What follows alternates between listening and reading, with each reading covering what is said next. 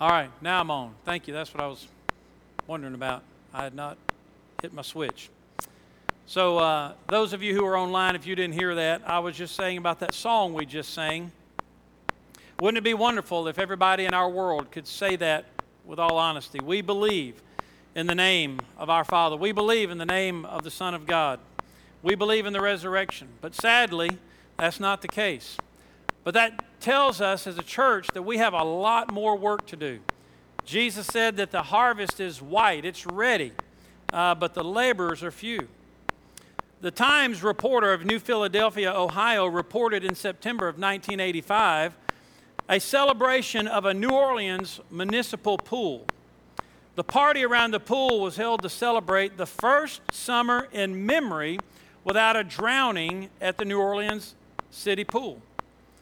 In honor of the occasion, 200 people gathered, including 100 certified lifeguards.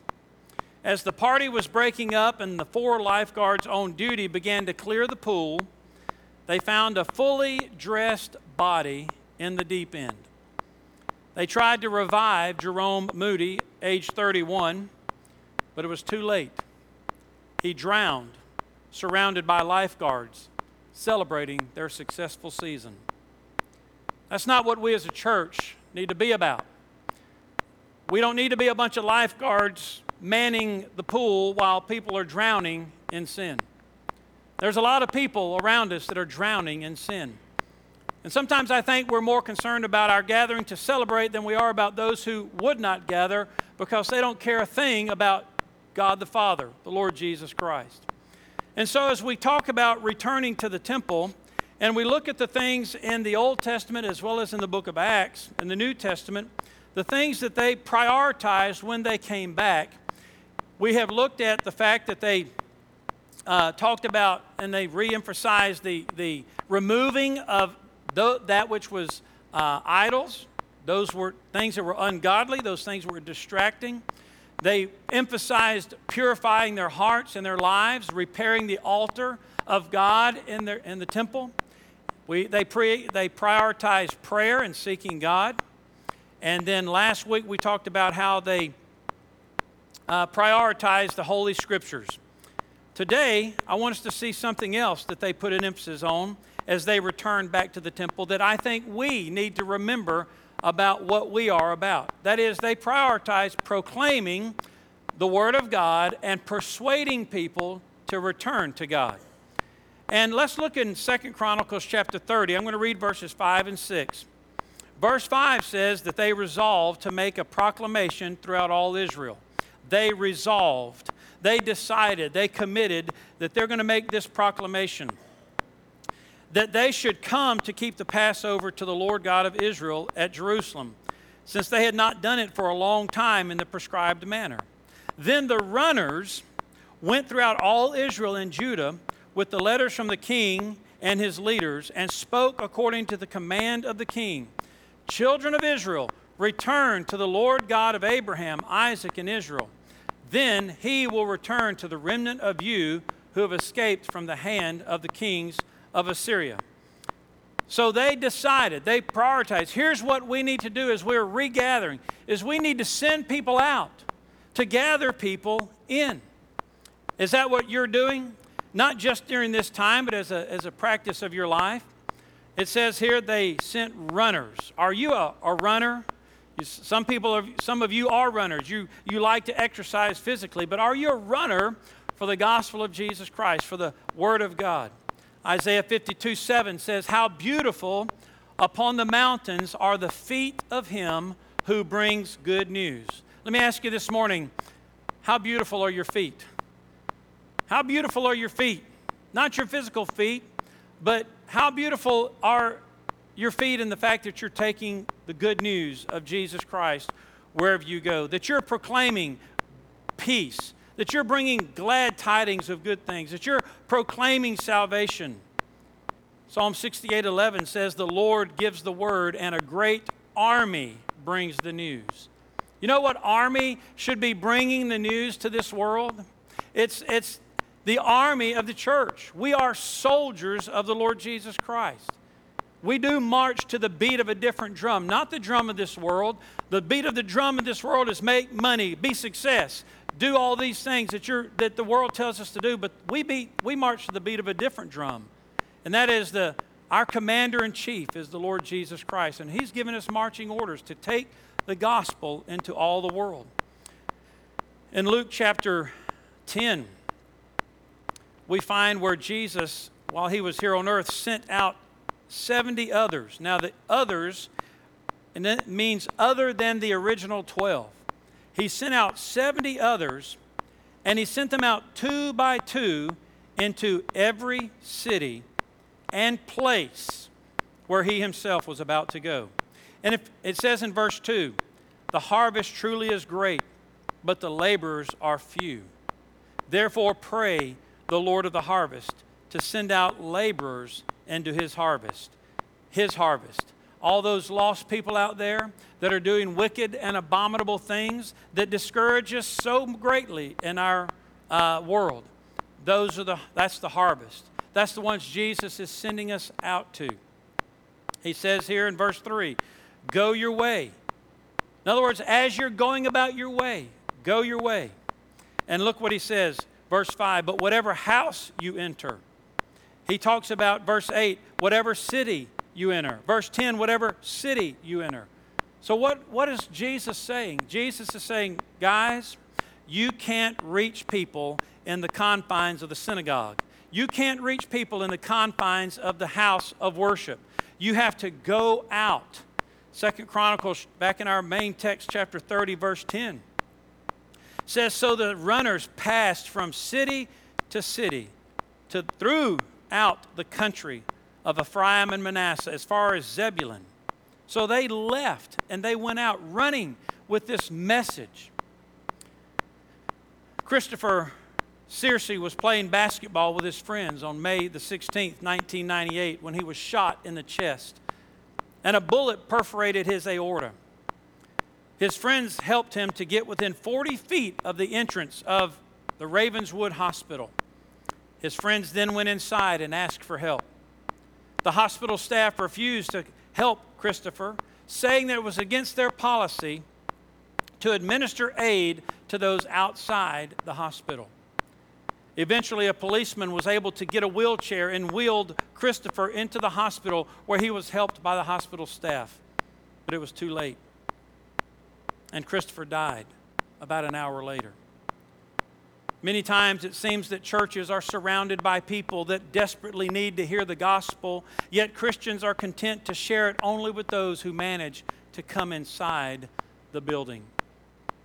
You see, as we seek to regather, we need to remember what our purpose is. It's not just to create a holy huddle it's we are gathered for inspiration, for encouragement, and refueling that we might go out into this world. That's why we put signs at every exit uh, of this church building. You are now entering your mission field, and now they become so accustomed that we probably don't even pay attention to them anymore or think about that anymore. Jesus gave us the Great Commission in Matthew 28 18 and 20 says, Go and, and make disciples of all nations. He says in Acts 1, verse 8, he said, You shall receive power after the Holy Spirit has come upon you, and you shall be my witnesses in Jerusalem, Judea, Samaria, and the uttermost parts of the earth. In Acts chapter 2, we see there at Pentecost. And verses 8 through 11, I'm not going to read all of those verses, but if you would look, all the people that were gathered there in Jerusalem that Peter was preaching to. Verse 9 Parthians and Medes, Elamites, those from Mesopotamia, Judea, Cappadocia, Pontus, Asia, Phrygia, Pamphylia, Egypt, Libya, Cyrene, Romans, Jews, proselytes, Cretans, and Arabs, all of them were gathered there and they were preaching the gospel. Bible says in Revelation in chapter 7, the, surrounding the throne of God at the end of time, there will be people from every nation, tribe, people, and tongue standing before the throne and before the Lamb. You see, our responsibility as a church of Jesus Christ is really not just to gather, but to scatter. Our responsibility is to go out into all the world. See, the main work of the church happens Monday through Saturday. That's the main work of the church. That's the main thrust. That's the main focus of the church is meeting people, touching people's lives for those who are not inside this building, who will never come inside this building until they have a relationship with Jesus Christ. They were using their feet. How beautiful are the feet? Are you using your feet for the purpose of the church of Jesus Christ? But they were using their tongues as well. They were making a proclamation. They were declaring. These runners weren't just running, they were speaking a message. They were declaring the message or the command that the king had given them to, to preach or to speak. In the book of Acts, we find the, that Peter and John were arrested for speaking in the name of Jesus. They were told to shut up, to be quiet. That's what our world's trying to tell us today to shut up, to be quiet. We don't want to hear it. And sadly, many churches and many Christians are listening to the, the influence of the world, and, and we're shutting up. We're being silent because it's not popular. But here's the response that the church ought to have. Here's the response all of us ought to have. Acts 4:20, Peter and John said, "We cannot but speak the things which we have seen and heard." I pray that it would be for me as well as it would be for you just an overflow we couldn't, you couldn't stop the flow of God's word, the, the flow of the gospel from our lips. First John, John wrote these words That which was from the beginning, and he's speaking of Jesus Christ. He said, Which we have heard, which we have seen, which we have looked upon, and which we have handled concerning the word of life, Jesus. He said, The life was manifested. We have seen so he said, We've heard, we've seen, we've handled, and now he says, And now we bear witness and declare to you that eternal life which was with the Father and which was manifest. He repeats it again in verse 3. That which we have seen and heard, what do we do? We declare it to you. You see, all of us, if you're listening this morning, you've been born again, you've been saved, we've experienced the life of Jesus Christ, the forgiveness of sins. We've heard it, we've seen it, we've handled it. It's, it's become a part of us. It's only natural for us to share it, to declare it. And if that's not what you're doing, then you need to reevaluate your walk with the Lord Jesus Christ because that's what's natural for a spirit filled believer. They use their feet, they use their tongue. There's no such thing as a silent witness, there's no such thing as I'll just let my life speak for itself. No, that's a disobedient witness. No witness speak, eh, eh, doesn't speak. When you bring a witness to the courtroom, and he takes the witness stand and he swears. They used to make you swear on the Bible. Unfortunately, that, a lot, most courtrooms don't do that anymore. Do you swear to tell the truth, the whole truth, and nothing but the truth, so help you God? I do. Then they stand up on the witness or sit down on the witness stand and they're asked a series of questions. Now, how can they answer those questions if they never open their mouth? How can they be a witness if they never speak? How can you be a witness if you never speak? And what, how ridiculous would it be for the witness to stand and say, or to say to the lawyer, or the prosecutor, or the defense attorney, or to the judge, I'm just going to let my life speak for itself. I'm, I'm just, I am not going to use my words. I'm just going to let my life speak for itself. That's not a witness. Yes, your life needs to match your witness, but no witness for Christ can be silent. And if you think you can be silent and be an obedient Christian, you're sadly mistaken and you're unbiblical in your thinking. They use their feet, they use their tongue, and they use the word of God. In Second Chronicles chapter 30, it says they took the letter of the king and they spoke according to his command. What do we use in our witness? You say, I, I don't know what to say.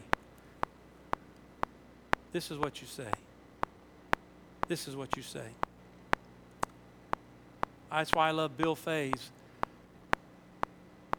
method of witnessing.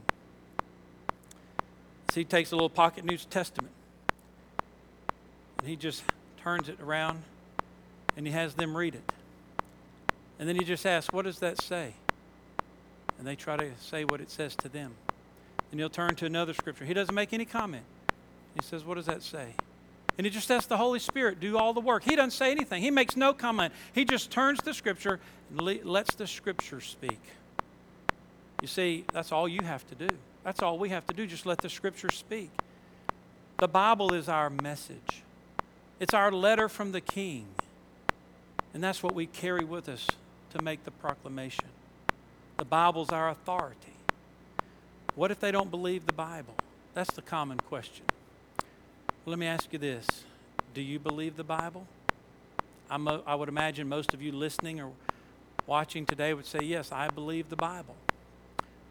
Let me ask you another question. Then why do you believe the lies of the devil? You say, I don't believe the lies of the devil. Yes, you do. If you didn't believe the lies of the devil, then why do you worry? Why are you afraid?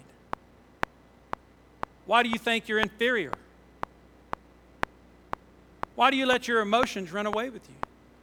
Because you're believing the lies of the devil. Here's the point if the devil's lies can be believed because he shouts them in our ears and repeats them over and over, how much more powerful then is the truth? Gaylord Kambarami, the General Secretary of the Bible Society in Zimbabwe, tried to give a New Testament to a very belligerent man. The man insisted that if he took the Bible, all he would do would be to roll the pages with tobacco and use them to smoke cigarettes. Mr. Kambarami said, I understand that, but at least promise me to read the page of the New Testament before you smoke it. The man said, Okay, and they went their two separate ways. Fifteen years later, the two men met at a convention in Zimbabwe. The scripture smoking pagan had been saved and was now a full time evangelist. He told the audience, I smoked Matthew, I smoked Mark, and I smoked Luke. But when I got to John 3:16, I couldn't smoke anymore. My life was changed from that moment on. You see, Paul said it, and we forget it. I'm not ashamed of the gospel of Jesus Christ, for it is the power of God unto salvation to all people who will believe. We forget that the power is not in our, our method of persuasion. The power is not in our explanations or our arguments. The power is in the Word of God, the gospel, right here. And all you have to do is, is use it. It doesn't matter if they believe it. Share it with them and let the Holy Spirit do the work. They may throw it in the trash, but share it with them and watch what God will do. What should our message be? Well, he outlines it for us here right in the book of Second Chronicles and the book of Acts. Look at, look at that with me in Second Chronicles 30, verse 6. They, the runners went through with the letters, speaking according to the command of the king, and here's what it said Children of Israel, what? Return to the Lord. What is our message? Come to God. Come to God. Turn to the Lord. Turn to God. That's what happened in Acts chapter 2, verse 38. Peter's preaching. Peter said, Repent. What does that mean? It means turn from your sin and turn to God and let every one of you be baptized in the name of the Lord Jesus Christ for the forgiveness of sin. Acts 3:19 said the same thing. Repent therefore and be converted that your sins may be blotted out so that times of refreshing may come from the presence of the Lord. You know, this book is not outdated, it still has power. You say that term repent and turn back to God, that's an outdated concept. No, it's not. It's only outdated because the church of Jesus Christ is the people of God are not using it anymore. We need to call people to repent and to turn from their sin. Let the word of God speak. Call people to turn back to the Lord. What else are we what, what else should our message include? It should include God's dealing with mankind throughout history. How does God deal with mankind? Look at verse 7 of 2 Chronicles 30. Part of this message said this And do not be like your fathers and your brethren who trespassed against the Lord God of their fathers, so that he gave them up to desolation, as you see. I think it's important for us to show people how mankind has perverted the plan and the purpose and the ways and the word of God. People need to hear the fact that here's what God's standard says, here's what we've done. And so, therefore, what has God done? How's He going to deal with us? A lot of people think, first of all, there is no God, there is no standard of right and wrong. We need to remind them there is. Even if they shout it's not, we hold it up that it is. And that when we fall short, that some people think God's ready to strike them dead and send them to hell. No, the Bible says He takes no pleasure in the death of the wicked. He's not willing that any should perish, but that all should come to repentance. The Bible says He devises ways for us to come back to Him. And what is that way? The way is Jesus Christ. Jesus said, I am the way, I am the truth, I am the life. Those that come to the Father can only come through me. So we show them God's dealing with man. In Acts chapter 6 and 7, we see Stephen, a man full of faith, and he's preaching the gospel of Jesus Christ, and he's being persecuted for it, about to be stoned, as a matter of fact. And when I say stoned, I don't mean smoking marijuana, I mean stoned with rocks. He's about to get killed by people throwing and hurling stones at him. And in chapter 7 of Acts, he details the activity of God in the life of Israel. He shows them how God was merciful, how God was gracious, how God was kind. Even when Israel rebelled against God, that God, in His mercy, provided a way for them to be forgiven. But at the very end of his message, he still says, listen to how strong of language this is in verse 51.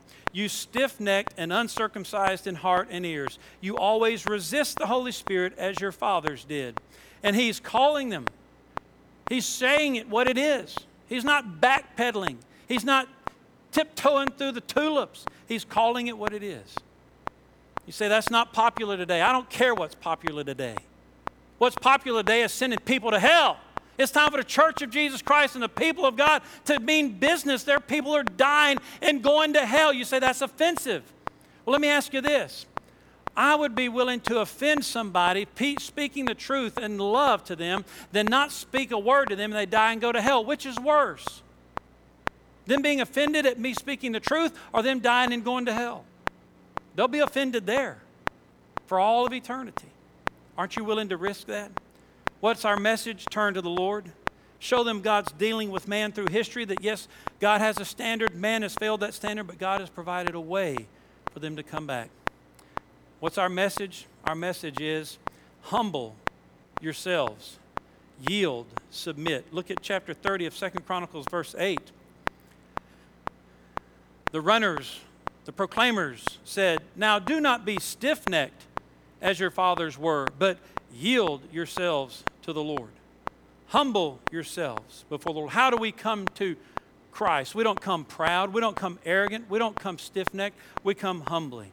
I talk to pre uh, couples who are getting married, and part of my pre counseling, premarital counseling uh, time with them is talking about what it means for a wife to submit and a husband to be the head of the home and to love his wife. And I talk about how each of those things are pictures of how Christ loves us and how we come to Christ. How does Christ love us? He loves us, we talked about that a few weeks ago, more than our minds could possibly fathom. He, gave down, he laid down his life for us. How do we come to Christ? We submit. So when a wife, when a husband loves his wife, is picturing how Christ loves us. And, and, and a good marriage is a reflection to the world about how Christ loves us. How a wife submits to her husband is a picture of how all the world must come to God, not stiff necked, not insisting on their own way, but humbly. And so our message is humble yourselves. The Bible says in James chapter 4, verses um, 6 through 10, God resists the proud. You can't come proud, but He gives grace to the humble. Therefore, submit to God. Resist the devil, he will flee from you. Draw near to God, he will draw near to you. That's the message. We need to let people be hearing that. If you will draw near to God with a humble heart of repenting from your sin, He will draw near to you. That's a great message. 1 Peter chapter 5, verse 5 and 6 repeats pretty much the same thing. God resists the proud, but gives grace to the humble. Therefore, humble yourselves under the mighty hand of God, that he may exalt you in due time. That's our verbal message. It's also our lifestyle message. Are they seeing that in your life? Are they seeing that you're humbling yourself? And are you yielding? And are you submitting? Are you headstrong, haughty, proud, arrogant, rude, boastful, insisting on your own way? If they see the church, that in the church of Jesus Christ, then the world's not going to listen to our message of humility and repentance. They discount us because they don't see that our lives match the words. So, this in, indeed is where life really matters. What our message should be turn to the Lord, show them God's dealing with man, humble yourselves, and then lastly, or not lastly, but next, is invite them to the house of God. Invite them to the house of God. Second Chronicles chapter 30, verse 9. Here's what those runners, Old Testament evangelists said. If you return to the Lord, your brethren and your children will be treated with compassion by those who lead them captive, so that they may come back to this land. The Lord your God is gracious and merciful. He will not turn his face from you if you return to him. And then in Acts chapter 2, verse 46, we find the uh, early believers, those first 3,000 that were saved. It says, they continued daily with one accord in the temple. Invite them to the house of God. You say, well, we're not in the house of God. We are in some unprecedented territory here. I don't think that goes without, I think that goes without saying. But you can still invite them to the house of God. You can still invite them to join you for our Sunday school. And it's not going to be long before we're going to be in this place. But the point is this the power of a personal invitation. January the 1st, 2010, a law went into effect in the state of Texas that requires the department, required the Department of Public Safety to ask all driver's license applicants. So now all the clerks at the Department of Public Safety had to ask all those who were applying for a driver's license, would you like to become an organ donor? Now, that may be a law in Georgia because every time I get my license renewed, they ask me the same question. The result of that law in Texas in 2010 resulted in, the du- in doubling the number of registered organ donors. Just the fact that they asked, double the number. Think of what could happen if Christians would ask every person they came in contact with if they would like to trust Jesus Christ as their Lord and Savior. Or if they would join them for Bible study next Sunday. Or if they would like to come and worship with you next week. Do you think if we used the power of invitation that we could see double the people coming to know the Lord Jesus Christ? Invite people to come to Christ. Invite them to come to church. And lastly, what was their message? Their message was of God's grace and mercy. Look at chapter 30, 2 Chronicles again, verse 9. If you return to the Lord, your brethren your children, you will be treated with compassion, so that they may come back to this land, for the Lord your God is gracious and merciful. We need to be proclaiming God's grace and God's mercy. Yes, we have to address the fact of sin. The message of God's grace and God's mercy does not erase the message of what is sin. You identify sin, and then you say, but God's mercy is ready to forgive. What is there to be forgiven of if we never talk about sin? That's another reason I like. I like um, also. Um, just, his name just left my right now. It was not Bill. Was somebody else. I was another evangelist I was thinking of. Uh, Ray Comfort. Ray Comfort. His method of soul winning or his method of sharing the gospel is he starts with the law. He starts with the Ten Commandments. And he has the people, he gives them a little slip of paper that has the Ten Commandments on it, and he, he hands them the Ten Commandments. He says, Would you look over that list? And then he asks them, In that list, do you see where you have violated any of those? He said, every time I do that, everybody, people say, yep, yep, plenty. And he says, that's what the Bible says. All have sinned and come short of the glory of God. But, and he shows them the free gift of God's grace and God's mercy. For God so loved the world that he gave his only begotten Son, that whoever believes in him should not perish but have everlasting life. God demonstrated his, his uh, love to us in that while we were still sinners, Christ died for us. The wages of sin is death, but the gift of God is eternal life through Jesus Christ our Lord. You see, we demonstrate, we show them sin, but we show them God's grace and God's mercy. And you know what we can expect when that happens? I hope you know this. Expect mockery expect to be made fun of. And some of you say, well, that's why I'm not doing it. But look at verse 10 of 2 Chronicles 30. So the runners passed from city to city throughout the country of Ephraim and Manasseh as far as Zebulun, but they laughed at them and mocked them. It says same thing in Acts chapter 2 verse 13. It says as they were preaching says others mocking made fun of Peter and them saying they were full of they were just drunk. You can expect mockery. I've told you this story before when I was youth pastor. Uh, we had a scavenger hunt. The way we would do scavenger hunt was the last thing on the list. That, and we would take them to malls and we would tell them, here's what you need to look for, here's what you need to collect. But the last list on the scavenger hunt was we'd, I'd give them a gospel tract to all my kids. And I'd say, all right, the last thing you got to do is give this gospel tract to, to a person. That's the last item on the scavenger hunt. Before you, your team can, can win, you, also have to give out a track in the mall. And there was this one uh, teenage boy, and interestingly enough, he eventually became a youth pastor, but he said, I can't do that. I'm too afraid. I don't, I don't know. What if they say no? What if they say no? Well, I made the mistake of saying, nobody's going to say no. Anybody is going to take a track. Well, he comes up to me at the end of the scavenger hunt. He got my face. He said, I thought you said nobody would tell me no. He said, I tried to give to this lady, and she was ugly in me, and she said no, she didn't want that. It taught me a lesson There are people out there don't want to hear it. Just because there's people out there don't want to hear it doesn't mean we need to be people that don't share it. There are people who are going to mock you, going to mock this church, going to mock this pastor. They're going to make fun of us, and it's going to hurt our feelings, but we got to get over that. Jesus said it was going to happen.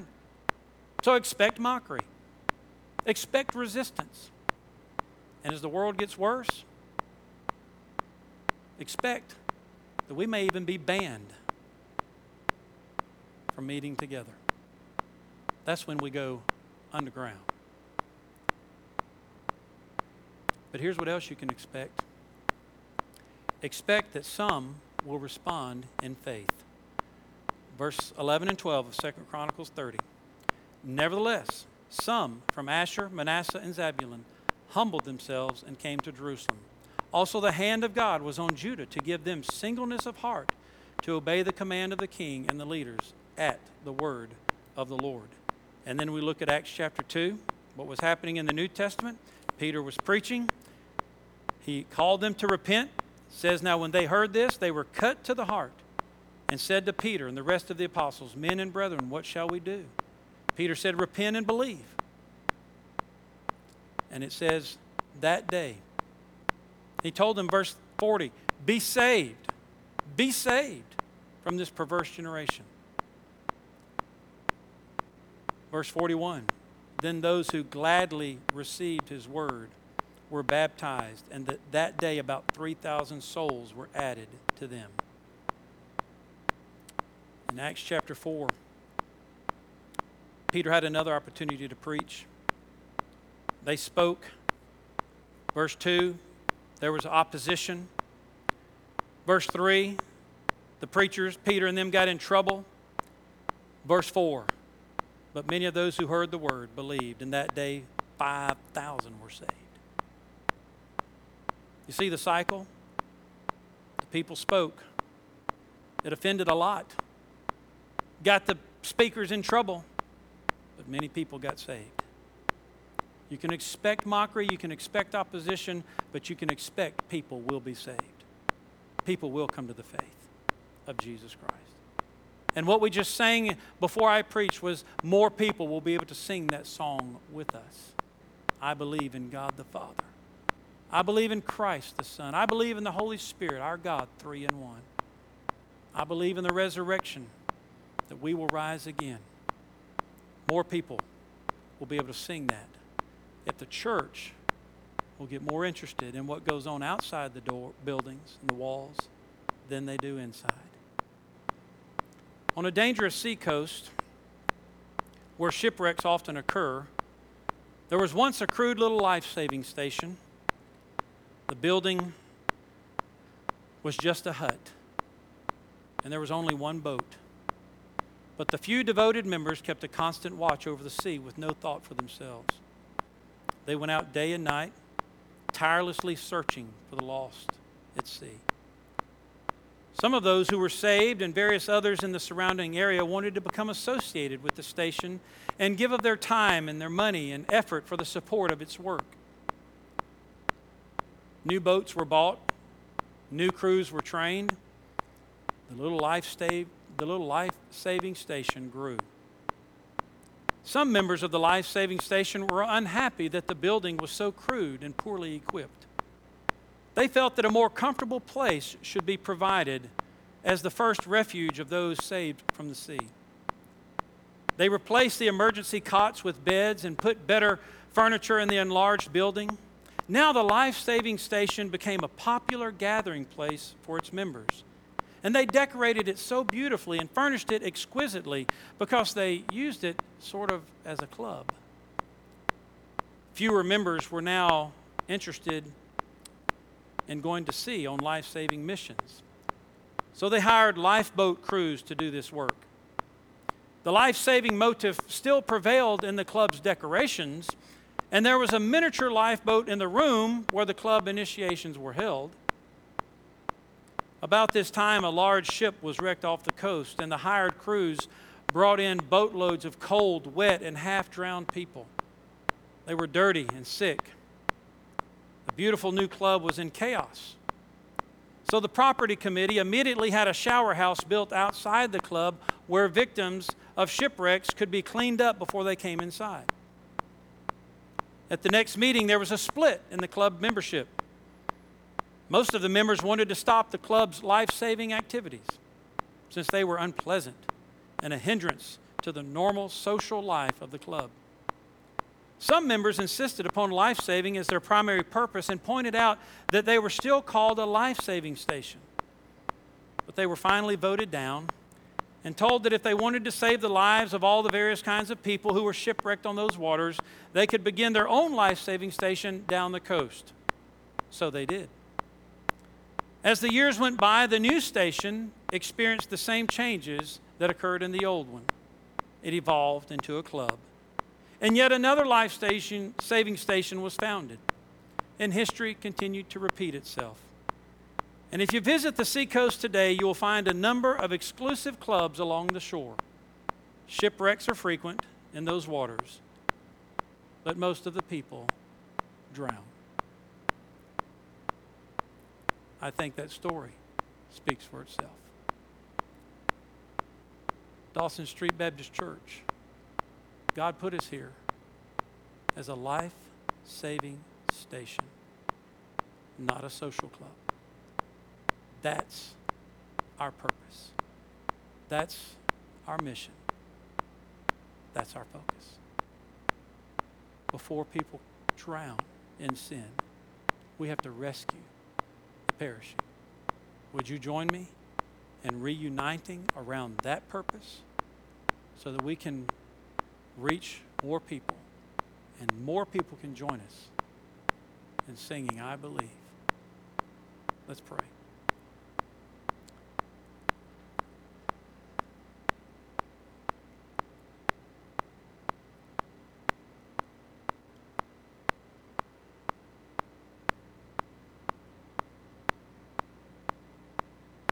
Would you spend some time just talking with God right there where you are? Jesus said, The laborers are few, the harvest is great. God didn't call us to hire lifeboat captains to do all the work. Every believer is a lifesaver. That's you, and that's me. You may have to begin with confession.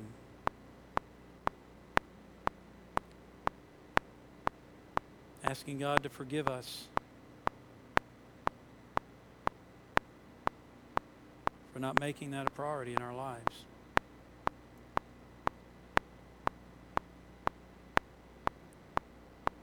Would you ask God to raise you up as a laborer? He's already given you what you need. He's given you the gift of eternal life through Jesus Christ. Thank Him for that.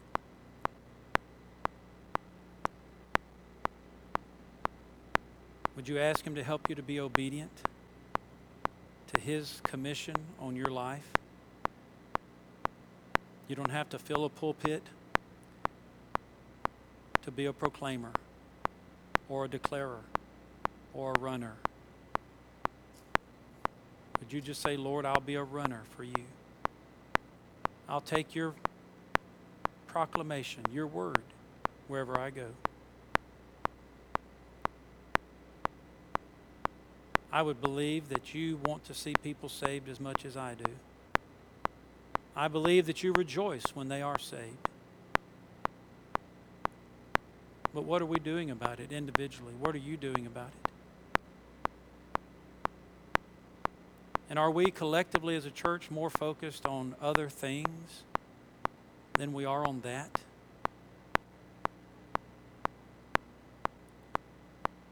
Would you ask God to help us as a church to place a greater priority on reaching the lost, proclaiming the gospel?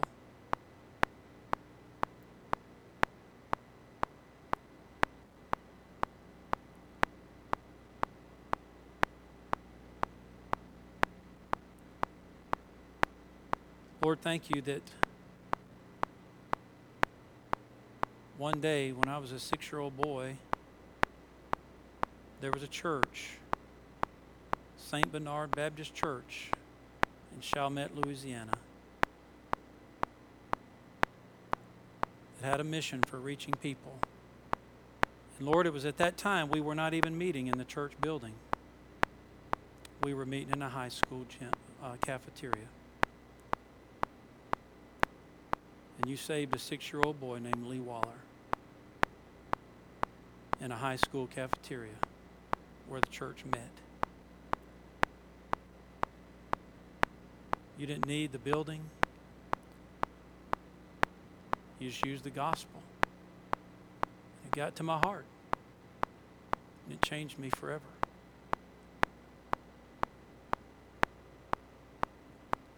Would you use me and our people here at Dawson Street? Fill us with your spirit as we take the gospel out into this community, this state, this nation, and this world.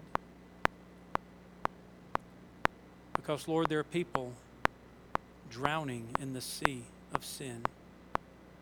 And we call ourselves a life saving station, and we talk a lot about it.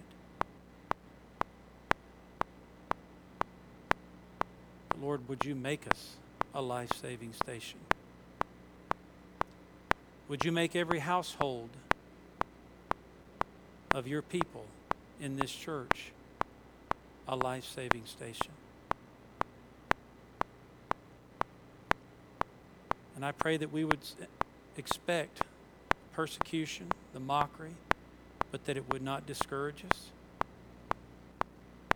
But Lord, I pray that we would also see more people this year, even though there's only about six months left, more people coming to Christ this year than we have in years previous because of our obedience to your command.